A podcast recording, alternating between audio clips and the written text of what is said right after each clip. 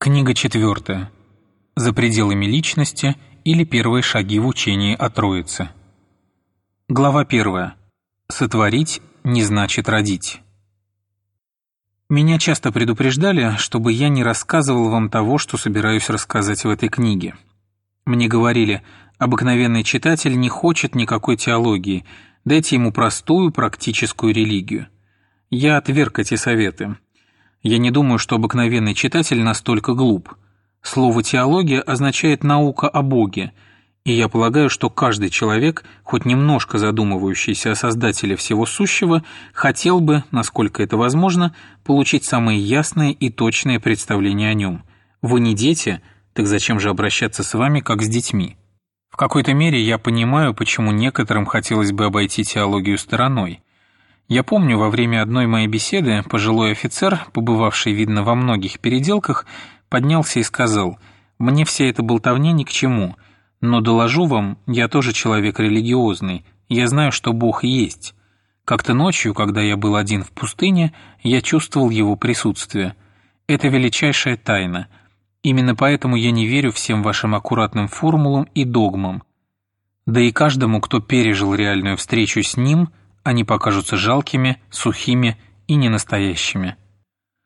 В каком-то смысле я согласен с этим человеком. Вполне вероятно, что он и в самом деле пережил встречу с Богом в той пустыне. И когда от личного опыта он обратился к христианской доктрине, то, видимо, почувствовал, что переходит от чего-то реального к отвлеченному и не очень значительному. Наверное, что-то подобное испытывал бы человек, который видел Атлантический океан с берега а теперь рассматривает его на карте. Сравнимы ли океанские волны с куском раскрашенной бумаги? Однако дело вот в чем. Карта действительно кусок раскрашенной бумаги, но вы должны понять две вещи. Во-первых, она составлена на основании открытий, сделанных сотнями и тысячами людей, плавающих по настоящему Атлантическому океану, то есть как бы впитала в себя богатый опыт не менее реальный, чем тот, который пережил человек, стоявший на берегу за одним исключением. Человек этот видел океан лишь в каком-то одном доступном ему ракурсе. Карта же сконцентрировала в себе все опыты вместе взятые. Во-вторых, если вы хотите куда-то отправиться, карта вам необходима. Пока вы довольствуетесь прогулками по берегу, впитывать в себя величественное зрелище гораздо приятнее, чем рассматривать карту. Но пожелай вы отправиться в Америку, она будет вам несравненно полезнее, чем ваши прогулки. Теология подобна карте. Простое размышление о христианских доктринах, даже изучение их, если вы на нем остановитесь, не так важно и интересно, как то, что пережил офицер в пустыне. Доктрины – это не Бог. Они вроде карты. Но карта эта составлена на основании того, что пережили сотни людей, которые вошли в реальное соприкосновение с Богом, в сравнении с этим любые переживания или чувства, которые, возможно, посетили вас или меня, очень примитивны и расплывчаты. И еще, если вы хотите двигаться вперед, карта вам необходима.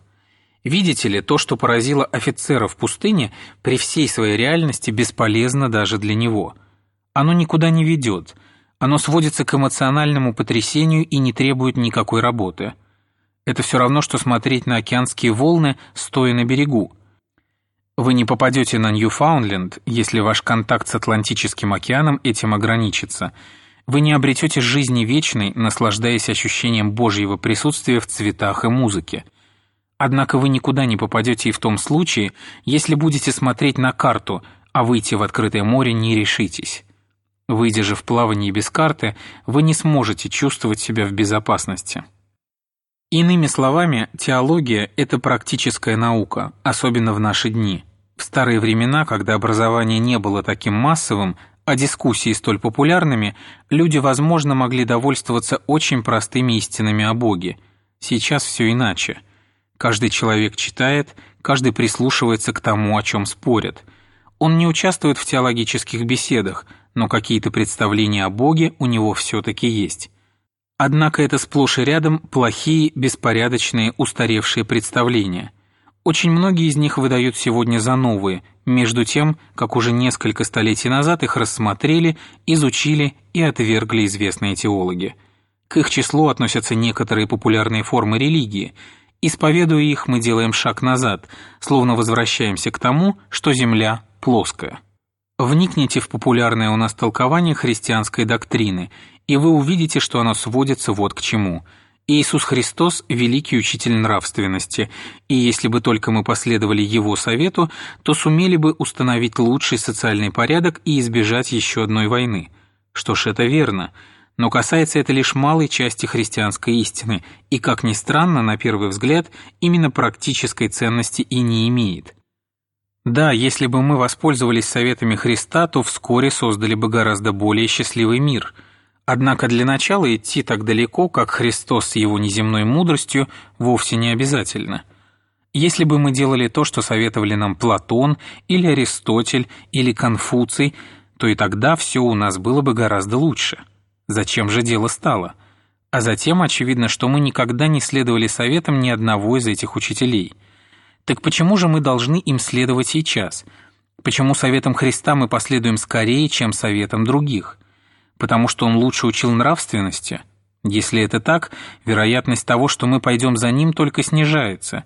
Ведь если мы не в состоянии усвоить урок по курсу начальной школы, можно ли рассчитывать, что мы усвоим что-то посложнее – если христианство сводится к еще одному доброму совету, то ценность его невелика.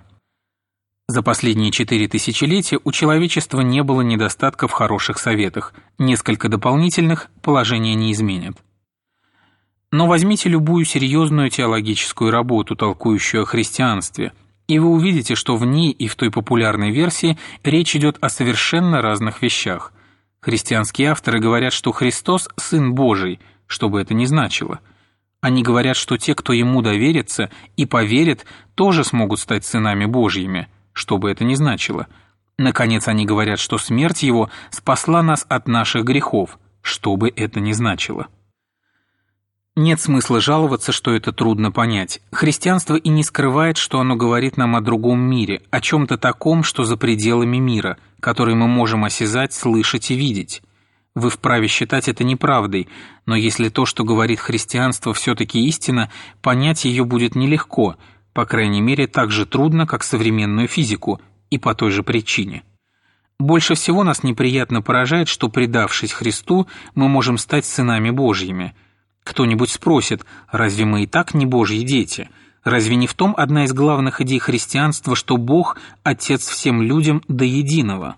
Что ж, в некотором смысле мы все дети Божьи. Бог вызвал нас к существованию, Он любит нас, заботится о нас как Отец. Но когда Библия говорит нам, что мы можем стать сынами Божьими, она, безусловно, подразумевает что-то другое, и это приводит нас к самой сердцевине богословия. В одном из христианских символов веры говорится, что Христос, Сын Божий, рожден от Бога, а не сотворенным, и дальше «рожденный Отцом прежде всех веков», то есть до сотворения мира. Пожалуйста, уясните себе как следует. Откровение это не имеет ничего общего с тем, что потом Христос родился на земле как человек и был сыном Девы. Сейчас мы не говорим о непорочном зачатии. Нас интересует что-то такое, что происходило еще до сотворения мира, до начала времен. Прежде всех веков Христос был рожден, а не сотворен. Что это значит? Родить значит стать отцом, сотворить значит сделать. Разница между этими двумя понятиями в том, что у рожденного от вас та же природа, что у вас. У человека рождаются человеческие дети, у бобра – бобрята, птица кладет яйца, из которых вылупятся птенцы. А вот когда вы что-то делаете, оно отлично от вас по природе. Птица вьет гнездо, бобер строит плотину, человек делает радиоприемник или что-то более похожее на него самого, например, статую – если он достаточно искусный скульптор, то может создать статую, очень похожую на человека. И все-таки неживая статуя никогда не будет человеком, поскольку не может ни дышать, ни думать, она лишь похожа на него. Все это надо очень ясно понять. То, что рождено Богом, есть Бог, как рожденный от человека – человек. То, что создано Богом, это не Бог, как и созданное человеком не человек. Вот почему люди не сыны Божьи в том смысле, в каком Сын Божий Христос. Люди могут быть похожи на Бога, но они существа другого рода. Они скорее похожи на статую или картину, изображающую Бога. Как и статуя, которая похожа на человека, но лишена жизни, человек, в некотором смысле, что я и собираюсь объяснить, похож на Бога, но в нем нет того рода жизни, который присущ Богу. Давайте сначала рассмотрим первый пункт – сходство человека с Богом. Все, что создано Богом, чем-то похоже на Него. Космос похож на Него своей необъятностью – не то чтобы необъятность космоса была такой же, что и необъятность Бога, но безграничность Вселенной дает нам символ его безграничности или выражает ее в понятиях недуховных. Материя похожа на Бога в том смысле, что и она обладает энергией, хотя, конечно, физическая энергия отличается от энергии, свойственной Богу. Растительный мир схож с Богом в том, что, как и он, обладает жизнью, но биологическая жизнь не та же самая, которая присуща Богу – она только символ или тень его жизни. Когда мы переходим к животному миру, то обнаруживаем другие черты сходства помимо биологической жизни. Бурная жизнедеятельность и плодовитость насекомых, возможно, первый неясный намек на непрестанную созидательную активность Бога. У более высоких форм млекопитающих мы видим начало инстинктивной привязанности. Конечно, эта привязанность не то же самое, что любовь, присущая Богу – но она похожа на нее, как похожа на пейзаж картина, написанная на плоском холсте. И вот мы подошли к человеку, высшему существу в животном мире. В нем мы замечаем наиболее полное сходство с Богом. Возможно, другие миры населены существами, еще более похожими на Бога, но нам об этом ничего не известно. Человек не только живет, он любит и думает. В нем биологическая жизнь достигает высшего уровня. Однако в естественном состоянии человек лишен духовной жизни, то есть особого, более высокого рода жизни, который присущ Богу. Мы используем одно и то же слово «жизнь» и для того, и для другого. Но если вы сделаете отсюда вывод, что они в сущности одно и то же, то ошибетесь.